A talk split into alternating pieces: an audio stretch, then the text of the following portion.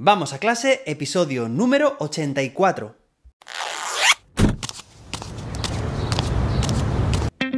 Soy José David, maestro, formador de docentes y creador de contenidos. En este podcast te cuento reflexiones, aprendizajes y recomendaciones mientras voy a clase para que tú también puedas mejorar la tuya. Hoy es jueves, día 12 de mayo de 2022. Hoy celebramos el Día Internacional de las Mujeres Matemáticas. Y qué casualidad, recordáis que hace unos pocos episodios os expliqué aquel torneo de fracciones que llevé a cabo en mi clase.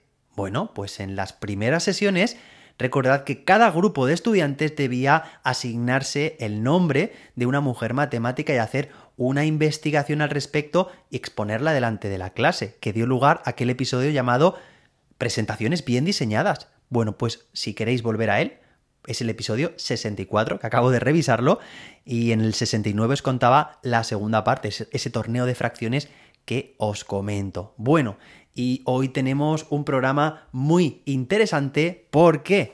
Porque si recordáis ayer tuvimos la gran suerte de que nos acompañara a clase el gran Tony Bernabeu. Bueno, fue un trayecto entrañable ya dije que es difícil mejorar ese, ese episodio y ese trayecto, pero tenemos un episodio muy interesante porque vamos a hablar precisamente de lo que nos comentó Tony en la segunda parte de su participación, de su aportación, que eran las notas Cornell. Así que vamos a verlas enseguida, pero antes de nada, bueno, pues me gustaría decirte que ayer, a última hora, bueno, pues recibí un comentario en el consultorio educativo. Tú también puedes enviar pues tu comentario, tu pregunta, tu duda, entrando en jose-david.com barra pregunta.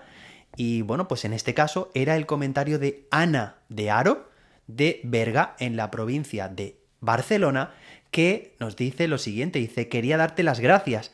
He hecho tu curso para Google Educator o Educador nivel 1 y con mayúsculas y con muchas exclamaciones, ¡he aprobado! Bueno, pues nada, muchísimas gracias a ti, Ana, por confiar en mis cursos. Y bueno, iba a decir que hay cientos, no, hay miles ya de docentes que se han certificado, tanto en el nivel 1 como en el nivel 2, bueno, y también en el trainer, que os he comentado en alguna ocasión y que dedicaré pronto un episodio a ello. Si tú también quieres hacerlo, pues puedes entrar en jose-david.com, allí podrás ver los cursos y unirte, matricularte a hacerlo y convertirte en certificado de Google, educador, capacitador o lo que tú quieras. Bueno, y ahora sí, vamos a pasar a el tema que nos ocupa hoy y que ayer Tony nos dejó con un sabor de boca muy dulce. Y bueno, pues hoy vamos a verlo en profundidad.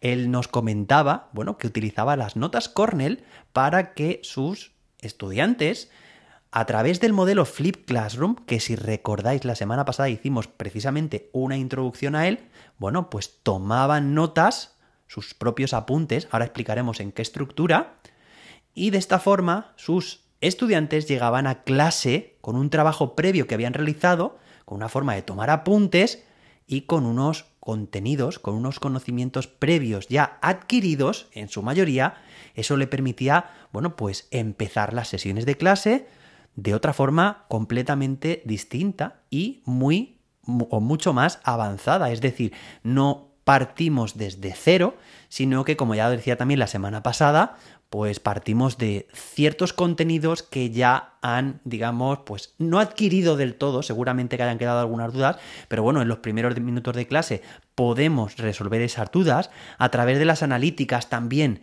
de la herramienta que utilicemos para utilizar, bueno, pues para, para enviar los vídeos y podemos también insertar preguntas. Eso nos da mucha información para saber cómo debemos enfocar la clase, qué es lo que mejor han aprendido o han comprendido, porque son preguntas de comprensión habitualmente y de esta forma, bueno, pues dirigirla hacia un lugar o hacia otro la clase, pero va a ir mucho, mucho más rodada, más, bueno, pues vamos a ir al grano, vamos a ir a trabajar y a ascender en esa taxonomía de Bloom que decimos, aplicar y aprender con los demás, bueno, aplicar, sintetizar, evaluar, crear, ya sabéis, a disfrutar y aprender todo en uno.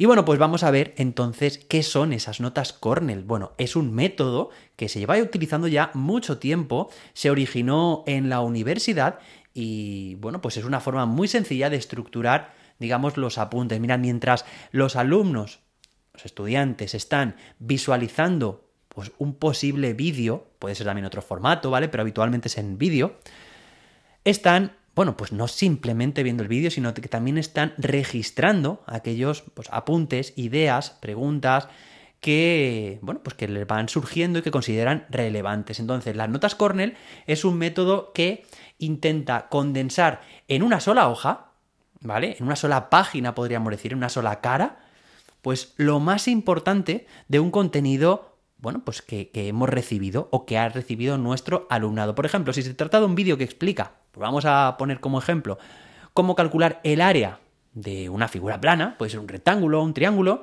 bueno, pues nada, Simplemente lo que tenemos que hacer, lo que tiene que hacer nuestro, nuestro alumnado, pero claro, tenemos que darles un modelo a seguir y hacerlo primero con ellos, no vale decirles, bueno, hacer estas notas corner, no, hay que hacerlo primero todos juntos y luego ya lo podrán hacer pues en grupos o si, se trata del espacio individual que lo están haciendo en casa, pues individualmente. Vale, pues nada, dividimos, digamos, eh, la página en tres espacios, ¿vale? Que sería dos columnas y un pie de página. ¿Vale? Os estáis imaginando dos columnas, pero la de la izquierda es más estrecha que la de la derecha, que es más ancha. Y luego abajo del todo, pues tenemos un pie de página. De todas formas, también todo esto, o buscando notas Cornell, os van a aparecer pues una infinidad de plantillas y de imágenes, ¿vale? Que explican esto. Pero bueno, este, este episodio nos puede servir sin necesidad de ver nada, voy a intentar describirlo para que nos hagamos una idea. Bueno, pues nada, en primer lugar, después de haber hecho esta distribución, pues aparece, mm, digamos, los datos más importantes como es, bueno, pues la fecha, digo importantes, organizativos, ¿vale? Para llevar un orden. Y, y, bueno, el título también del contenido que se va a trabajar. Por ejemplo, si es ese vídeo, pues ahí pondríamos el título del vídeo, cómo calcular el área de rectángulos, ¿vale? Y luego la fecha, hoy sería 12 de mayo de 2022. Esto a nivel organizativo. Luego, de las dos columnas, en la columna de la derecha aparece, o es un epígrafe, un, apartado llamado notas de clase. Ahí el alumnado, cada uno, cada uno de los estudiantes, apuntará, bueno, pues las notas de lo que considera relevante de ese vídeo en este caso. También pueden ser que estén recibiendo pues, de clase una explicación y que estén tomando apuntes, ¿vale? Que es en su formato original servía para eso, ¿no? Pero como decimos que en el modelo Flip Classroom podemos sustituir o cambiar lo que se hace en clase, esas explicaciones que hace el docente, hacerlas en casa, en el espacio individual, a través de, por ejemplo, un vídeo, oye, pues qué mejor forma, ¿no? De poder eh, tomar estos apuntes, cada uno en el espacio individual, con el tiempo que necesite, no en el tiempo de que el profe o la profe esté explicando, sino cada uno parando, yendo para atrás, para adelante. Esto es, esto es atención a la diversidad verdadera, verdad de la buena. Bueno, pues, pues nada, que en esta parte, que es en realidad la más extensa, se, se toman esas notas de clase ¿vale? Pues ahí básicamente pueden ser transcripciones de lo que se está diciendo, es decir, copiar directamente una frase que se ha dicho en el vídeo que se considera importante, pueden ser también diagramas, pueden ser pues apuntes de todo tipo, ¿eh? En realidad puede ser cualquier tipo de organizador gráfico que sea útil. En la parte de la izquierda, que hemos dicho que más estrecha, ¿vale? Una vez que se ha terminado de ver el vídeo, esto ya es a posteriori, en la segunda fase, se toman las ideas. Recordad, a la derecha, notas de clase, o notas, mejor dicho, notas del vídeo, ¿vale? Luego a la izquierda, ideas, ideas importantes, preguntas, palabras clave. Es condensar lo que aparece a la derecha, ¿vale? Justo después de ver el vídeo. Y finalmente, en ese pie de página que hemos dicho, un resumen.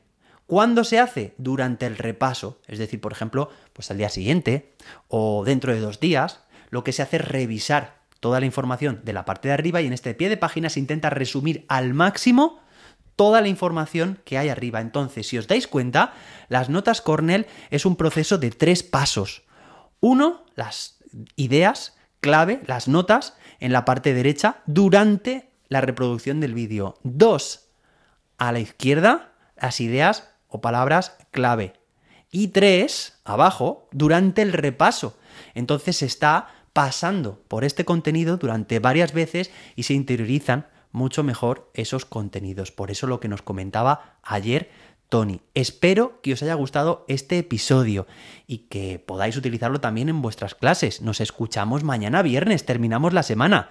Con más y mejor, hasta entonces, que la innovación te acompañe.